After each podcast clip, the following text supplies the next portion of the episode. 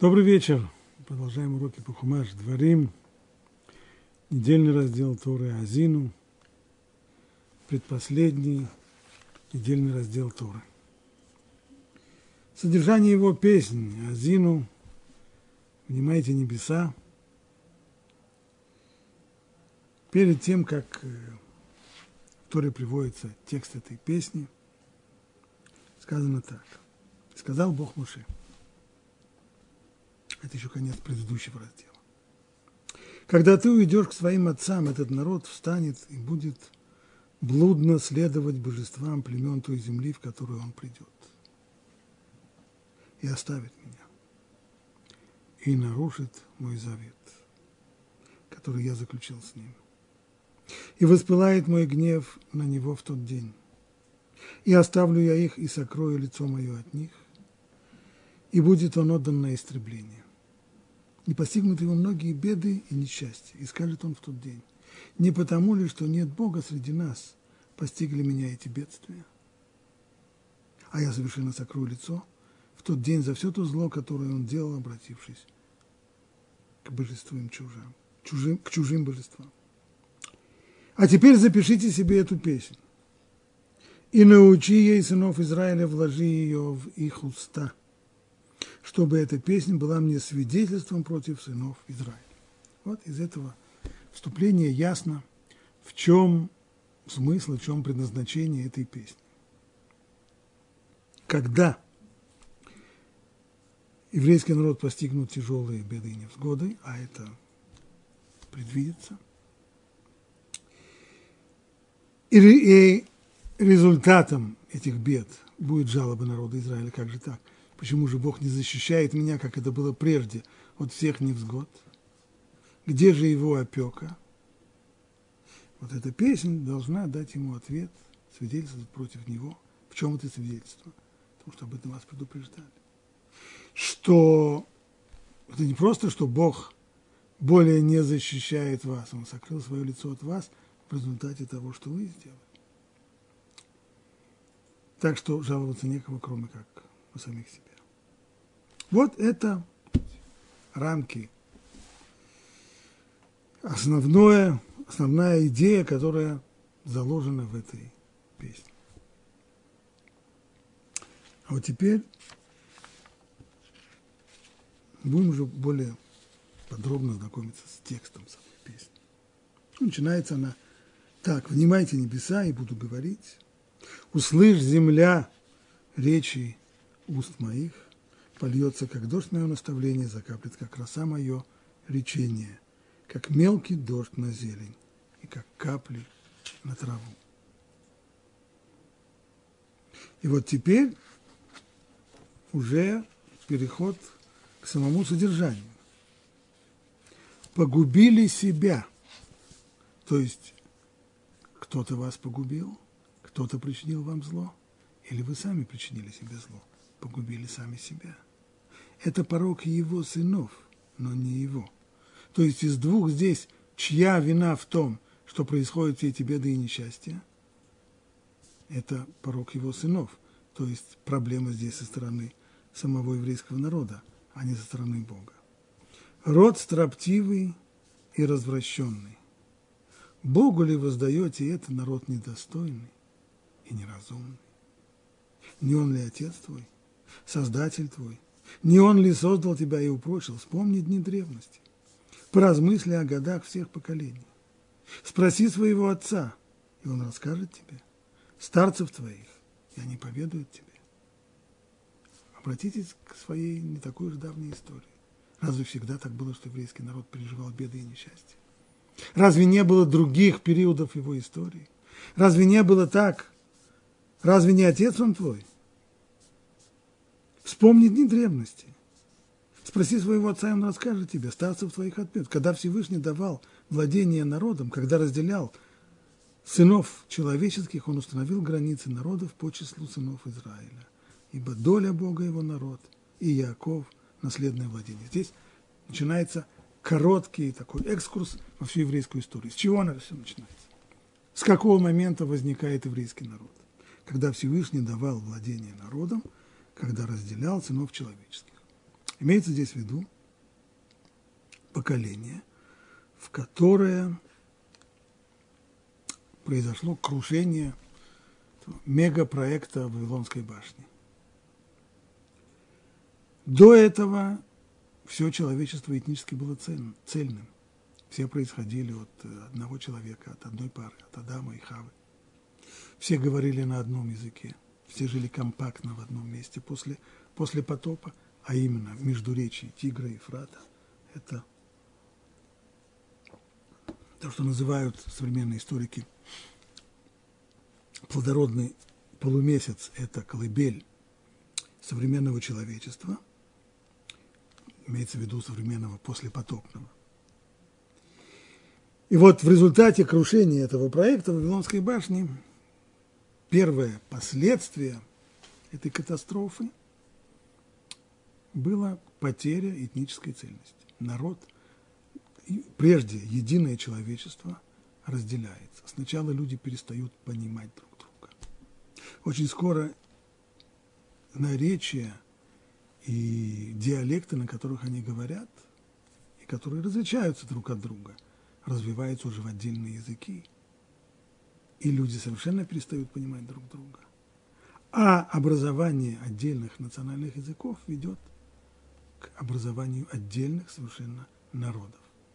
И вот когда Всевышний давал владение народом, в этот самый момент разделения человечества на совершенно отдельные и часто враждующие друг с другом народы, в этот момент Всевышний разделяет им всю землю, поскольку, потеряв этническую цельность, человечество не остается только там, в междуречии Тигра и Фрата, а распыляется по всей земле.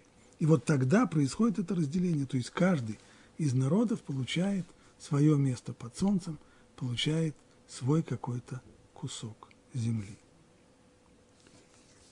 И вот в этот самый момент и зарождается еврейский народ. Ибо свидетелем всех этих событий является Авраам, человек, который не испытывал энтузиазма в, в эпоху великого строительства Вавилонской башни. И вот от него-то и произойдет в дальнейшем еврейский народ. Одна из деталей здесь указана очень любопытная когда Всевышний давал владение народом, когда разделил сынов человеческих, он установил границы народов, до сих пор все понятно, каждому народу его место под солнцем, каждому народу его кусок земли.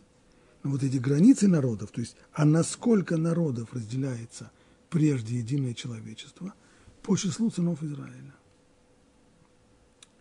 Число сынов Израиля в тот момент, когда еврейский народ сформировался уже как клан – от которого в дальнейшем в Египте произойдет народ, это 70 душ. 70 душ пришли с Яковом в Египет. И там из них и в условиях египетского рабства и развился еврейский народ.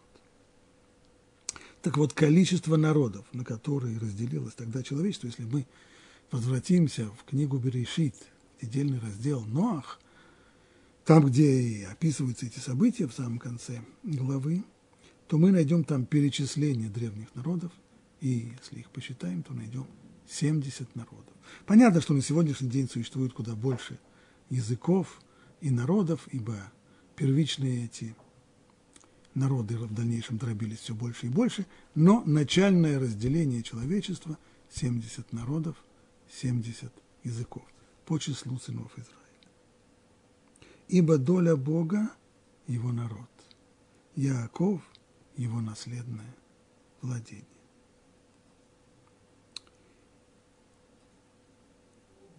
Здесь вот Тора устанавливает очень серьезную, указывает на серьезную связь между территорией, которую получил каждый народ, и его сутью, если можно сказать, уже национальным характером.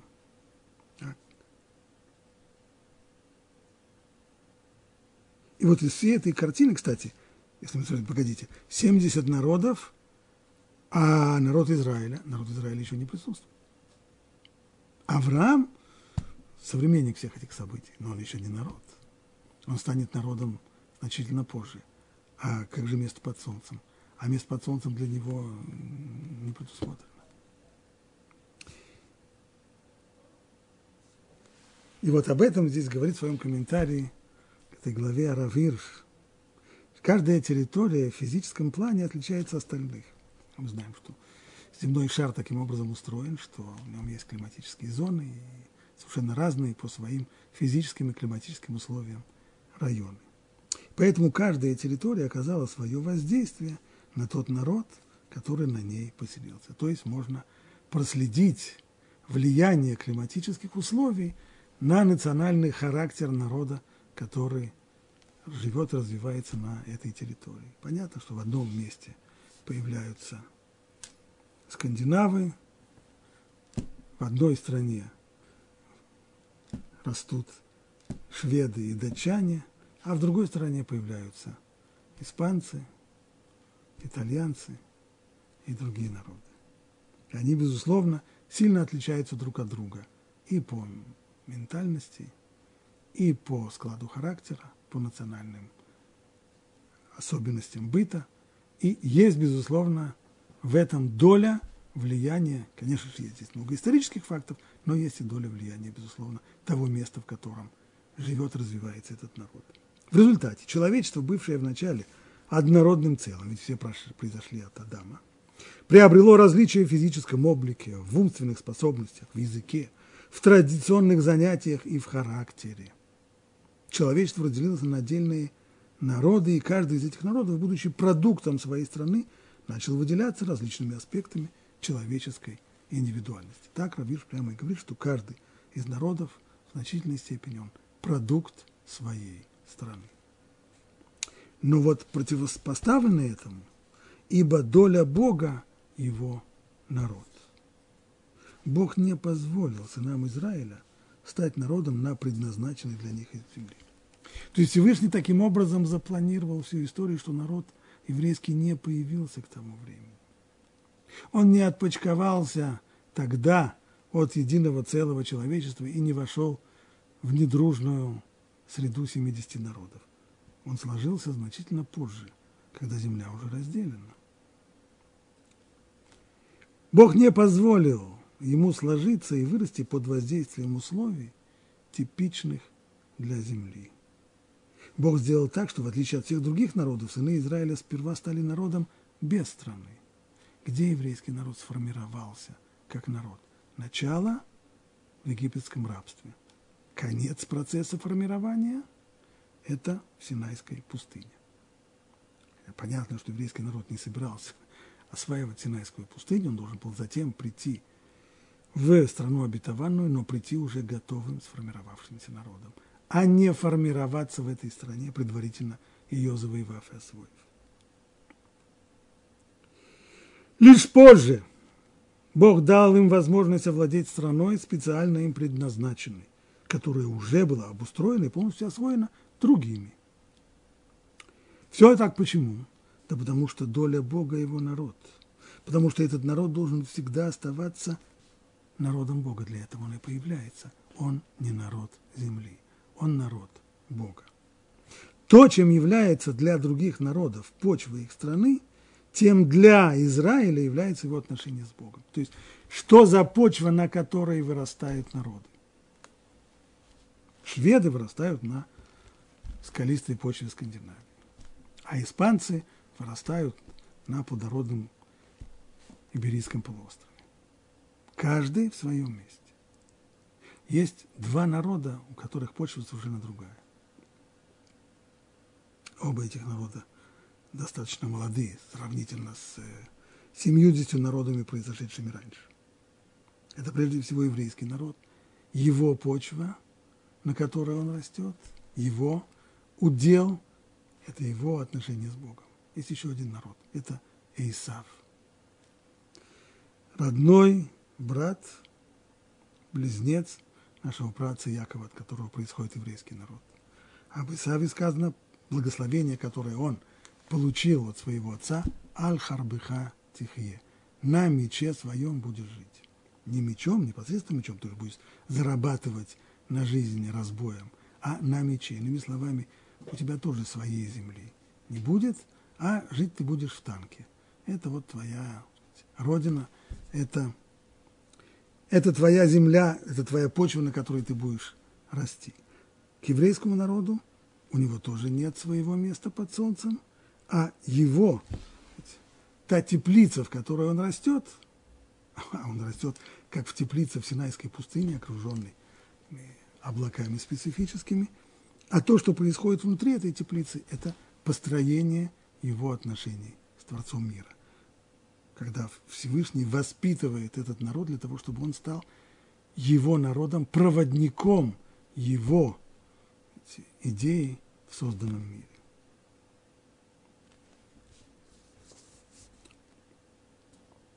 Происхождение бытия других народов коренятся в земле их страны. Завоевывая страну, овладевая ею, осваивая, обустраивая ее, они превращали ее в основу для развития своего общества. Именно климатические условия страны определили физическую, интеллектуальную, нравственную, социальную эволюцию их цивилизацию. Ну, возьмем самый первый пример. Древний Египет. Древний Египет возникает в условиях экстремально тяжелых.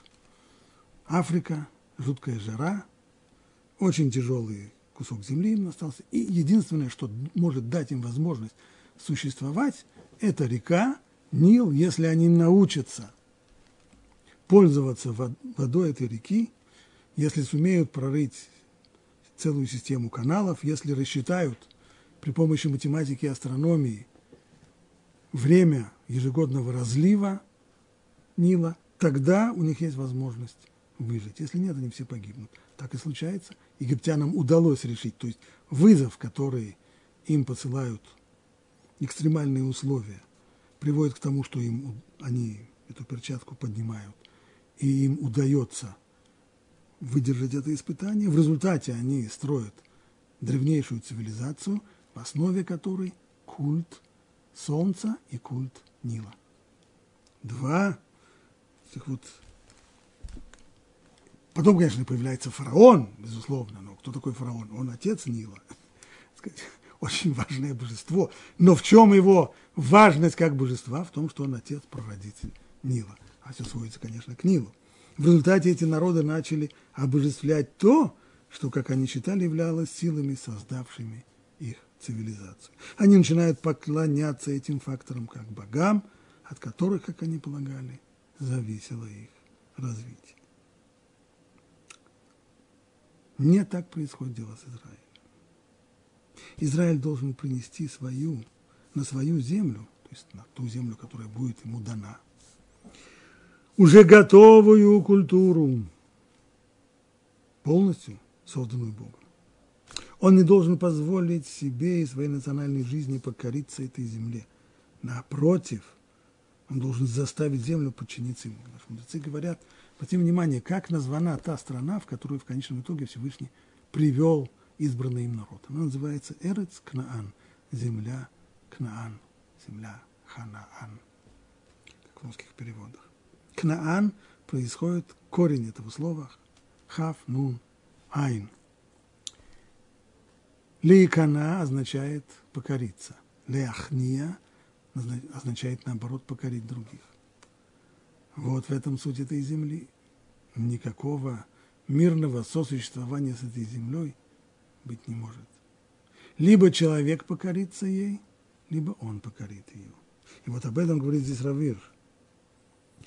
Еврейский народ не должен позволить себе, он должен себе и своей национальной жизни покориться этой земле, покориться ей, подчиниться и построить свою жизнь в соответствии с особенностями этой страны. Напротив, он должен заставить землю подчиниться ему и его национальной жизни, каким их создал Бог.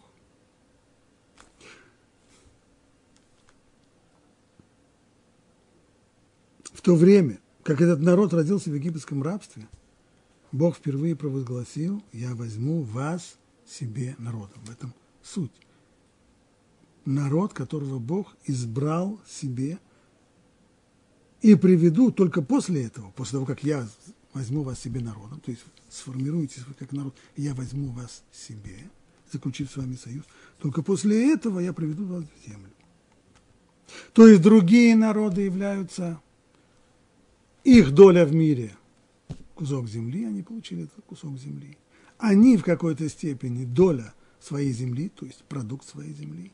А по поводу Якова сказано, Яков, его наследие. Кстати, любопытно, что здесь еврейский народ не называется Израилем, здесь он называется Яков. Чем Яков отличался от остальных братцев? Авраам, Ицхак и Яков.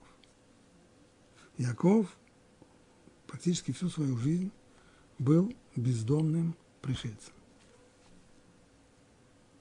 Ему очень рано в жизни пришлось уйти из дома,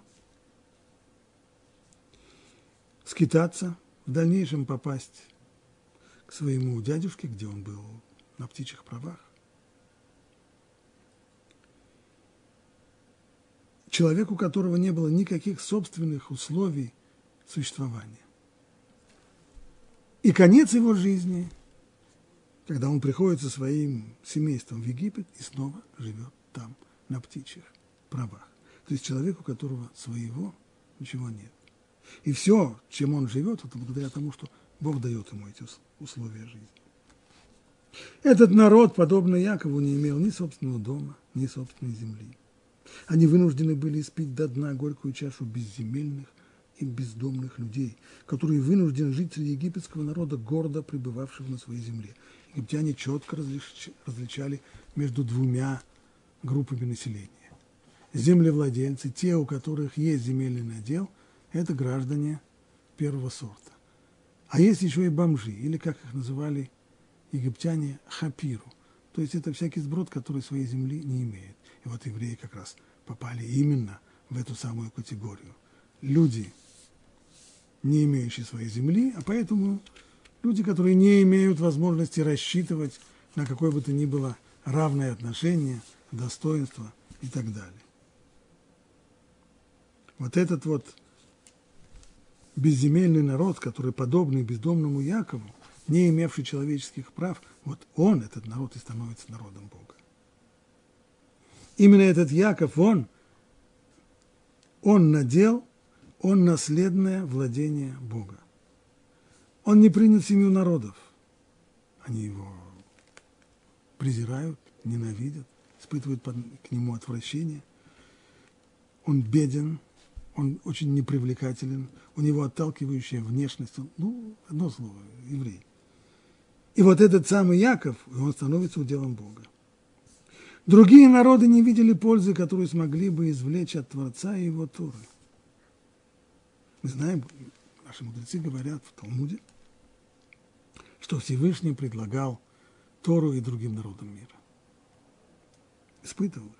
Может ли еще кто-нибудь взять на себя, взвалить на себя вот это бремя избранности.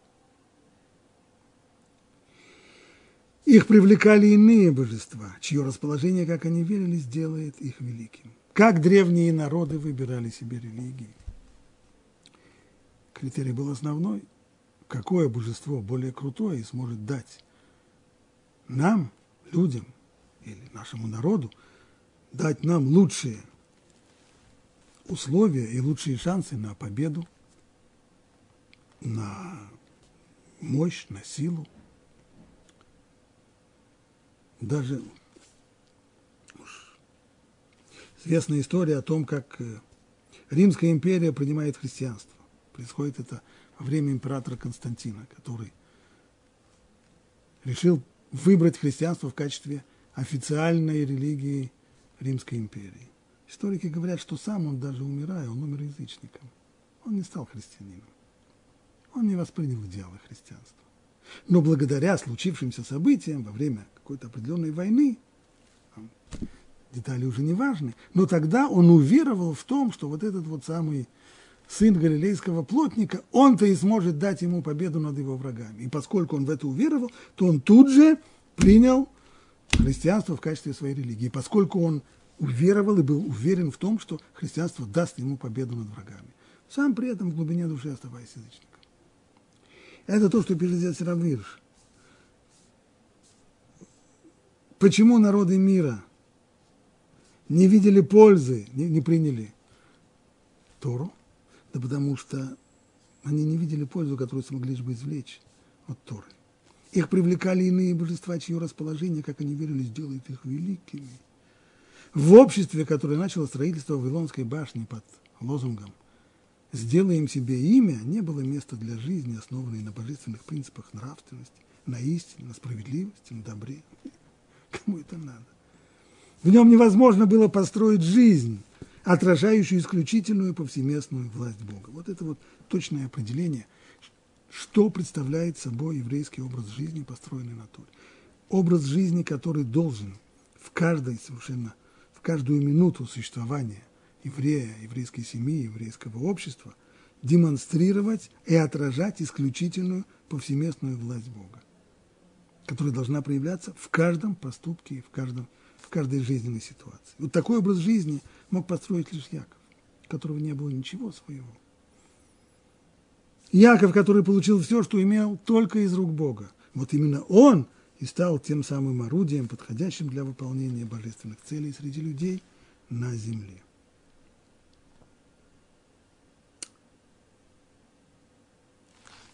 Это начало. Так, начало еврейского народа, который идет от Авраама к Якову, начало его в тот момент, когда Всевышний разделяет землю между 70 народами, еврейского народа тогда в списке не существует, он свой кусок земли, он свое место под солнцем не получает. И все, что у него есть, он живет как бездомный, вплоть до на птичьих правах, вплоть до его пребывания в Египте, которое к тому же еще заканчивается не просто бездомным существованием, но еще и порабощением. И вот дальше он нашел его в безлюдной пустыне, где воет пустошь. Немного странно. Да, действительно, еврейский народ ушел из Египта в безлюдную пустыню. Ну, как это значит, что значит, он нашел его там? Всевышний там его не нашел, он его привел туда.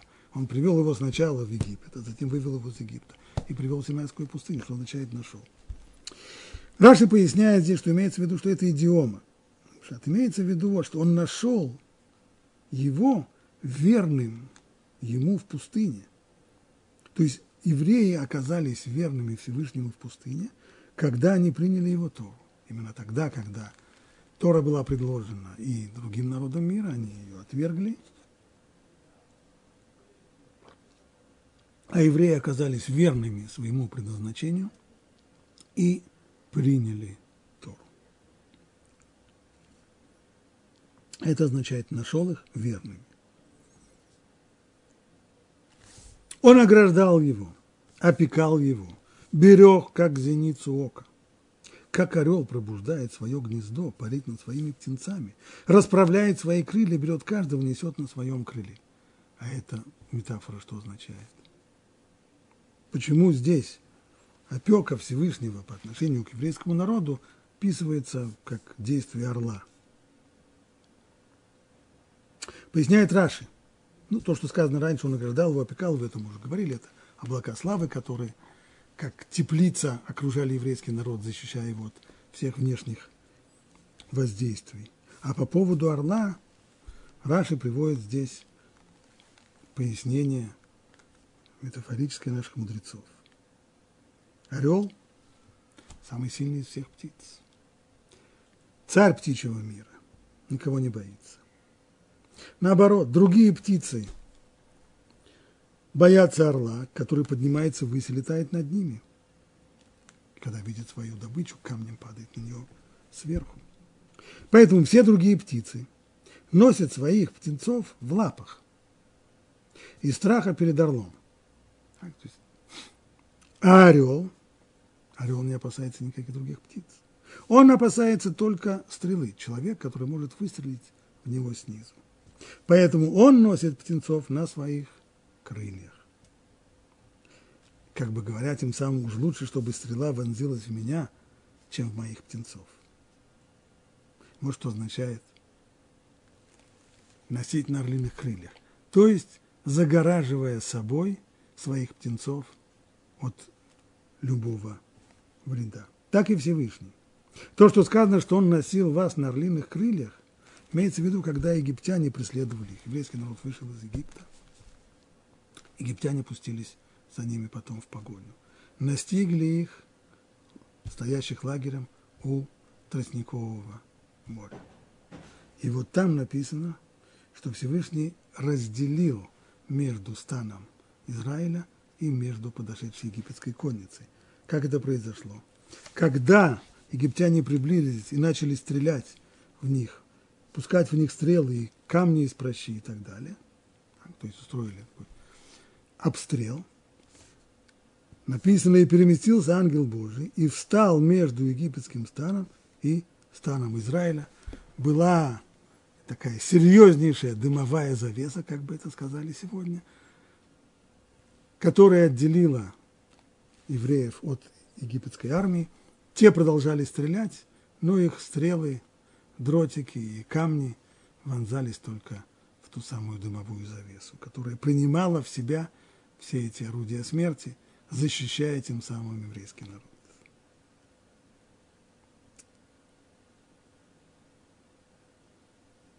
Он вознес его на высоты земли, тот ел плоды полей и питал его медом из скалы и маслом из камнистого утеса, коровьим маслом и овечьим молоком, жиром ягнят башанских баранов и козлами, разжиревшими на отборной пшеницы, и кровь винограда ты пил в бродящем вине.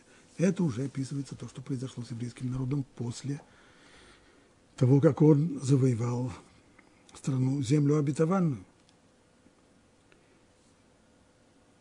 Возносится на на высоты земли, и там, на высотах земли, почему это высоты земли, как говорят наши мудрецы, страна Израиля, она выше всех остальных стран, и перемещение туда – это подъем, это не значит, что она выше Гималаев, не имеется здесь в виду физическая высота, высота в другом плане. Ну и там что ждет еврейский народ там? С точки зрения материальной, очень благополучная жизнь. Ел плоды полей. Он питается медом из скалы и маслом из кремнистого утеса, коровьим маслом и овечьим молоком, жиром ягнят и башанских баранов. Башан – это сегодняшний э, Голан, голландские высоты, и башанских баранов, и козлами, разжиревшими на отборной пшенице, и кровь винограда ты пил в бродящем вине. Сыто, благополучно – для чего все это перечисляется? В Раши это тем самым подводится фундамент под упрек, а именно, то есть это обличение. Моше призывает свидетелей неба и земли о том, что еврейский народ на ранней стадии своего развития получил от Всевышнего абсолютно все. У него ничего не было, он был бездомным Якову и получил абсолютно все. И землю, которой у него раньше не было, и все материальные блага. И что же? И разжирел Ишурун, и стал брыкаться, уточнел, растолстел, разжирел, и оставил он Бога, создавшего его, и поносил твердыню своего спасения.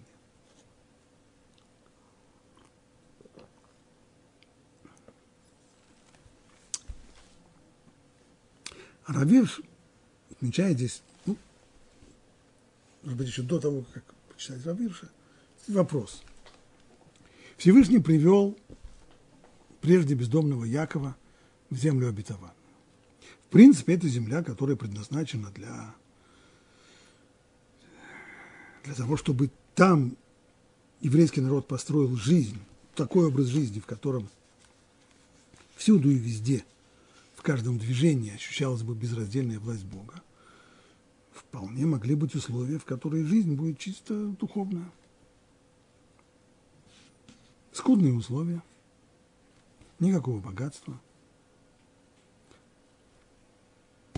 Зато возможность э,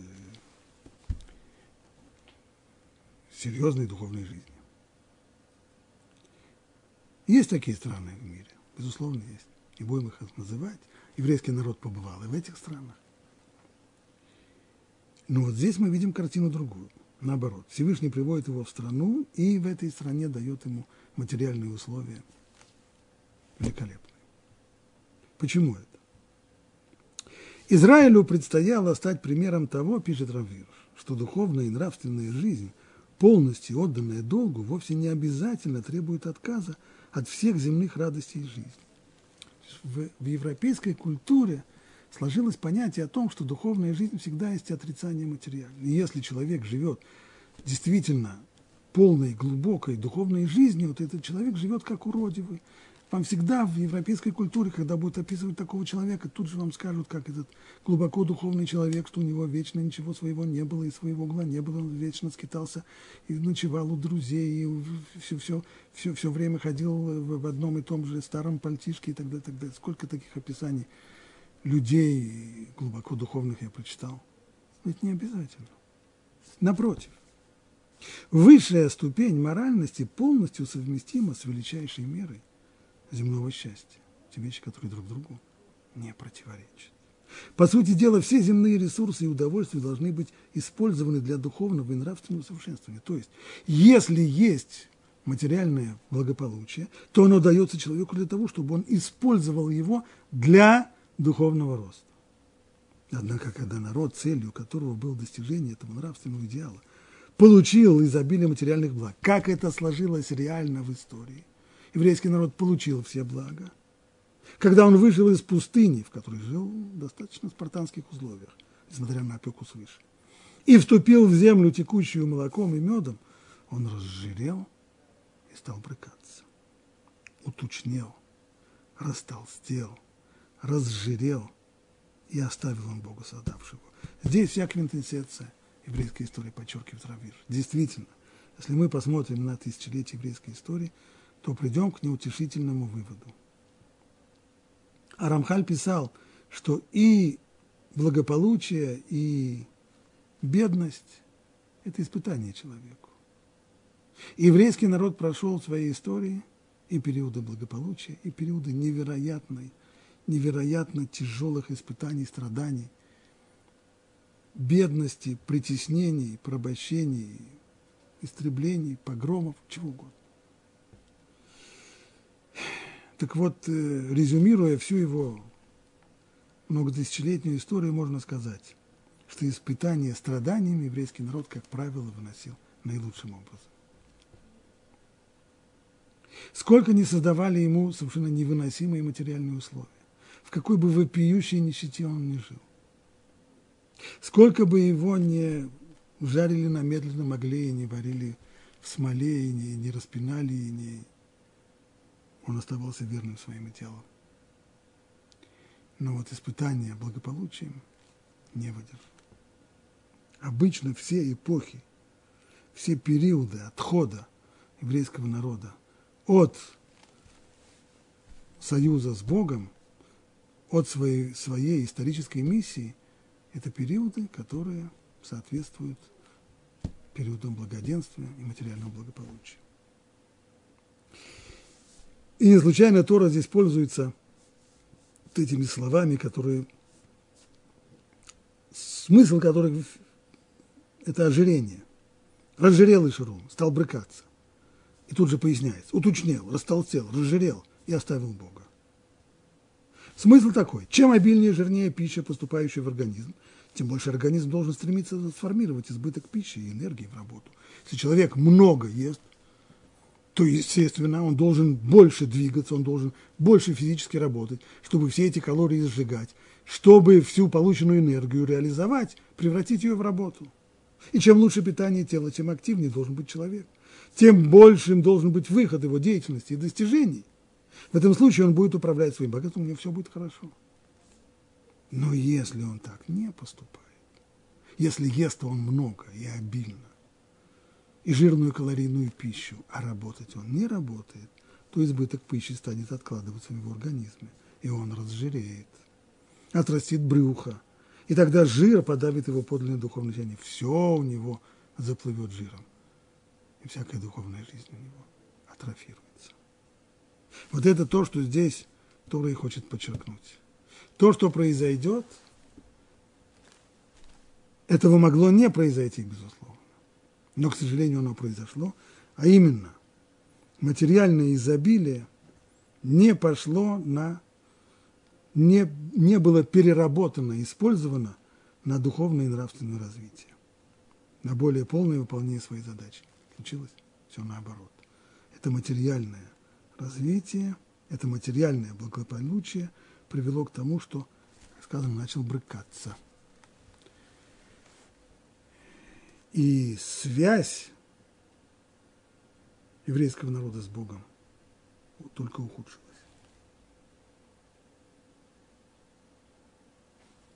Разжирел и Шарун и стал брыкаться.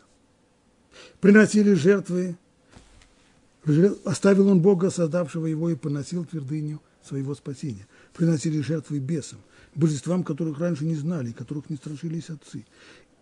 И забыл ты твердиню, твердыню тебя породившую, забыл ты Бога, который сотворил тебя. Человек, который живет с верой в Бога, человек, который живет, ощущая свой диалог с Богом, его отношения, он живет в светлом мире.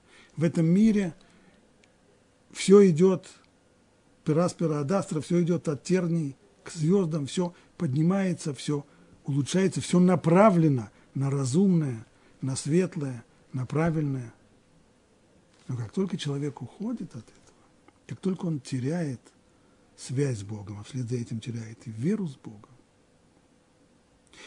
то быстро выясняется, что та вера, которая ранее помогала ему преодолеть любой страх перед силами природы, перед врагами, перед кем бы то ни было, та сила уходит, и тогда человек становится один на один с миром, который отныне кажется ему темным, враждебным, полным враждебных ему сил.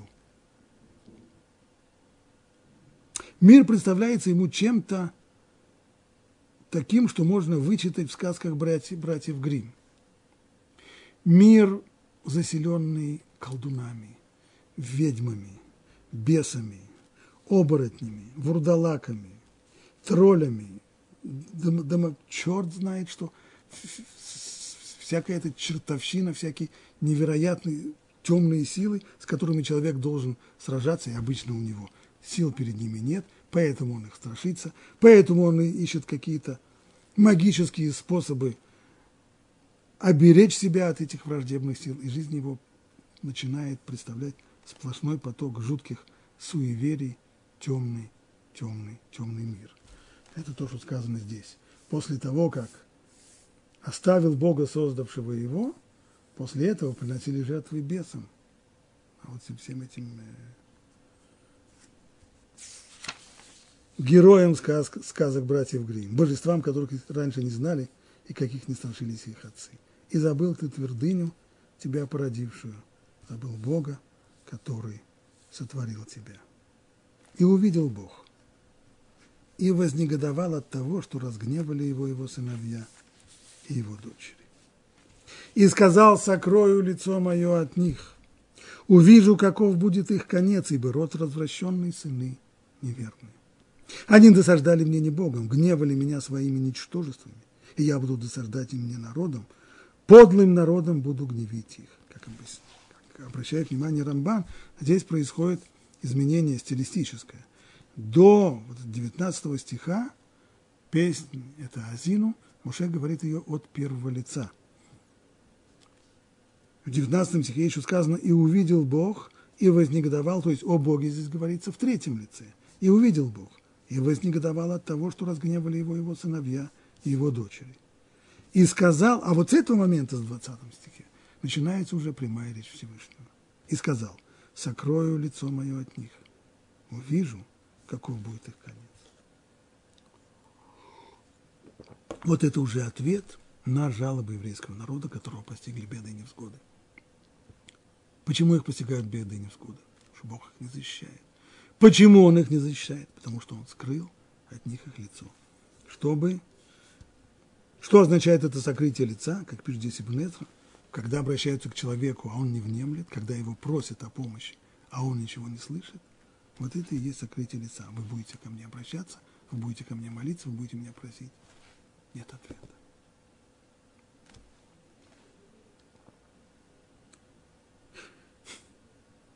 И нашлю на них бедствия, выпущу в них все свои стрелы.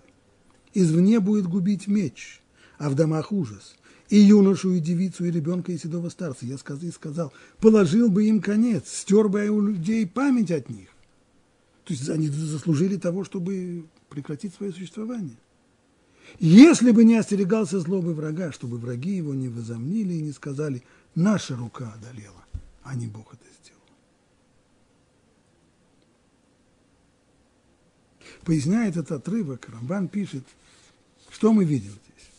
Что, в принципе, с точки зрения справедливости, еврейский народ, изменив союз с Богом, заслужил самого тяжелого наказания, заслужил вообще-то даже не бытия. Но Всевышний этого не сделает. Никогда не уничтожит еврейский народ. Почему?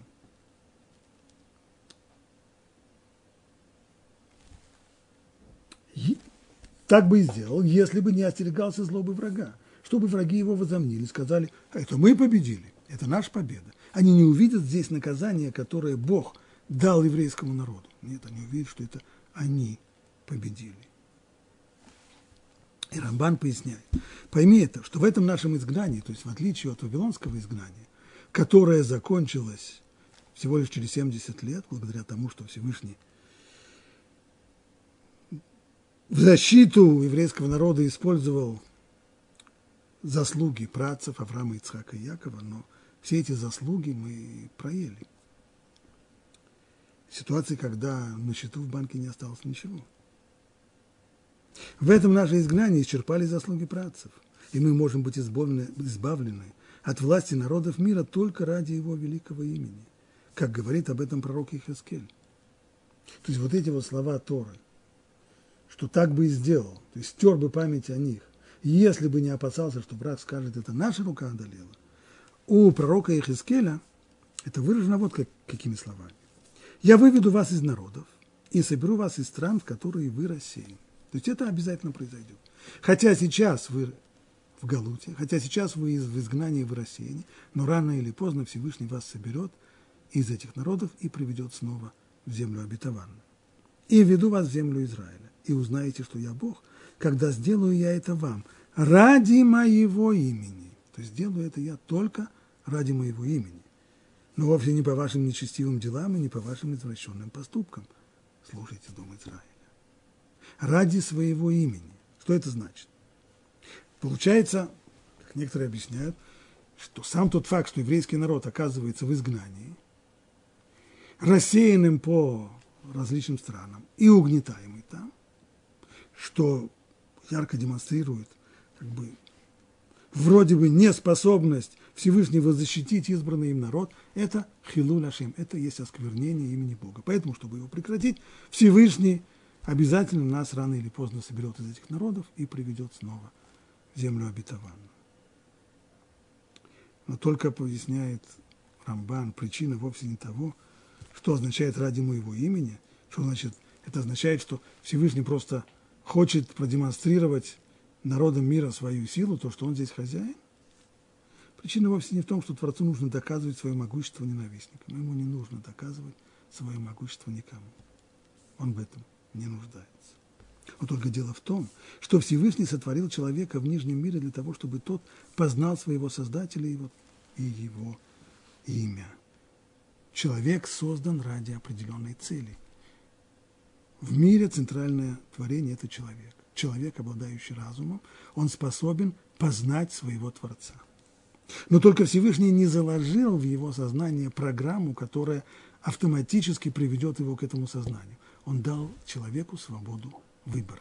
Тем самым человек может выбирать между познанием Бога и приближением к Богу, и между отдалением от Бога. Он свободен в своем выборе. Ради этого мир и создан. И как же человечество использовало данную ему свободу выбора? К сожалению, очень плохо. Вот на тот момент, с которого мы начали этот урок, а именно проект Вавилонской башни, к этому моменту все человечество использовало данную ему свободу выбора для того, чтобы отдаляться от Бога. Сделаем себе имя, не ему, не ради его имени, а себе сделаем имя. Мы здесь главные. Человек это звучит гордо, не Бог – а человек у нас будет звучать гордо. И все во имя человека, и все ради человека. Человек занялся вот таким вот самоутверждением, поставив себя во главу, на главу пирамиды. И, соответственно, отрицает того, кто до сих пор был наверху. И вот после того, как все народы, один единственный человек, который в этом не участвует, это Авраам. И после того, как все народы избрали путь греха, у него остался только народ Израиля. Вот в этот момент Всевышний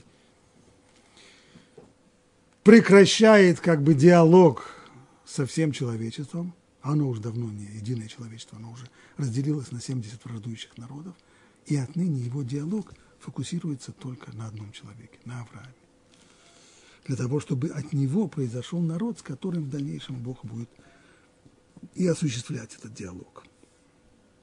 То есть отныне появляется избранный народ, который и должен, благодаря своему особому образу жизни, должен нести всем остальным народам знание о Боге, знание о том, что не человек звучит гордо, а Бог звучит гордо. А человек может звучать гордо только тогда, когда он осуществляет этот диалог с Богом и реализует смысл и цель своего появления в этом мире, а именно познание Бога и приближение к Нему. То есть еврейский народ должен был превратиться в живое свидетельство о том, что Творец создал этот мир для того, чтобы человек служил ему, познавал его и приближался к нему. Так что же будет, если теперь... Да, евреи согрешили. Да, они изменили свои этой функции. Но если их уничтожить, то кто тогда вообще останется в этом мире? Тогда вообще не будет больше свидетельства о Боге в этом мире. И теперь, если он, отказавшись от сынов Израиля, сотрет память о них, другие народы забудут и о его знамениях, и его деяниях. Всевышний с, с этим народом он проявил себя для всего мира во время исхода из Египта, явив чудеса и знамения, то есть проявив в действительности свою власть так, чтобы все народы знали, что есть у мира хозяин, есть у мира создатель, есть у мира творец, есть тот, кто управляет этим миром.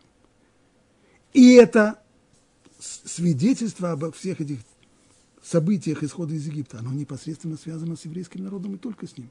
А что будет, если он исчезнет? Тогда исчезнет и последняя память о Боге в этом мире. В таком случае существование человека совершенно лишилось бы смысла, так как тогда не останется людей, знающих Творца, но только останутся те, кто его вызывает его гнев. Поэтому-то, по замыслу творения, воля заключается в том, чтобы этот народ был сохранен во все времена. Поэтому даже когда он грешит, он будет получать по голове и очень больно, и очень сильно, но никогда не исчезнет, потому что с его исчезновением исчезнет знание о Боге. То есть получается, что без, без Израиля, без народа Израиля, само существование мира не имеет смысла.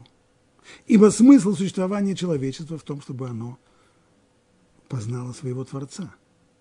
А единственным свидетелем – Творца является еврейский народ. Как это выясняет хазарский царь, который, ища себе новую религию, обращается и к христианам, и к мусульманам, и спрашивает о них, откуда вы вообще знаете о том, что Бог общается с людьми и передает им свою волю, оба отсылают его к еврейскому народу. Было такое один раз в истории на горе Синай. Таким образом, само существование еврея,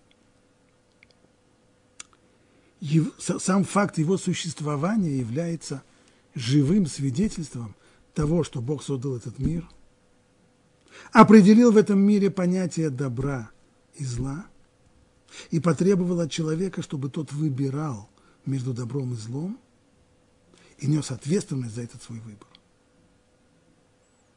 Древний мир ничего подобного не знал он не говорил понятиями добро и зло. Он говорил понятиями красиво и некрасиво, и отвратительно, приятно, неприятно, эстетично, неэстетично, полезно или вредно, безусловно, но не добро и зло. И не моральную ответственность человека за свои поступки, за свой выбор. Это принес еврейский народ. А в дальнейшем через христианство и и ислам, идея единого Бога, который дает человеку единые понятия добра и зла, не то, что хорошо мне или плохо мне, а то, что добро по сути и зло по сути, все это через, от евреев, все это перешло и к другим людям, но свидетельством всего этого остаются постоянно евреи. И что будет, если мир лишится евреев? Кстати, был человек, который хотел это реализовать. Адольф Алаизович Гитлер – Вот что он писал. Да, мы варвары. Это для нас почетное звание. кто-то будет называть нас варварами, то мы не обидимся, наоборот. Я освобождаю человечество от его духовных оков, от унижающей химеры, которая называется совестью и моралью. Ибо два увечья нанес иудаизм людям. На теле – обрезанием, а в области духа – совестью, которая есть не что иное, как еврейская выдумка. Варвар, нормальный, здоровый человек – это человек, у которого нет моральных и нравственных ограничений. У него есть только понятие силы и понятие, что мне полезно, а что мне вредно. Вот и все. И сильный будет побеждать. Мир не пошел, не совсем пошел по этому пути, он часто уходил от этого пути. Почему? Гитлер знает почему. Это все из-за религии, из-за христианства. Откуда оно берется? От евреев. Они все придумали. Поэтому и надо уничтожить евреев, ибо они носители той самой жуткой химеры, которая называется моралью, нравственностью, совестью и так далее, и так далее. От всего этого нужно избавить народ, от всего этого нужно избавить человечество. И путь к избавлению человечества от всех этих химер лежит через уничтожение евреев, конечно. Вот почему говорит здесь Рамбан. В этом смысл слов. Все это я сделаю ради моего имени, говорит Бог. Я сохраню вас – и приведу вас из тех стран, в которых вы рассеяны, приведу вас, соберу вас вместе и приведу вас в землю Израиля. Ради чего? Ради моего имени. Ибо если вы исчезнете, растворитесь и полностью погибнете там, в тех странах рассеяния, то нет смысла существования всего мира вообще. Вот как получается. Вот в чем смысл того, что и говорит здесь Тора. И я сказал, положил бы им конец, стер бы людей память от них, если бы не остерегла, если бы не остерегался злобы врага, чтобы враги его не возомнили и не сказали, наша рука одолела это. Мы, мы варвары, и мы гордимся этим. Мы это сделали, а не Бог это сделал. Именно поэтому всегда еврейский народ останется как живое свидетельство, потому что есть у мира хозяин – есть Бог, который управляет этим миром, и Он требует каждого человека к ответу, и Он требует от него выбора между добром и злом. И сколько бы люди не отрицали существование этих понятий, к ответу их все равно рано или поздно потребуется.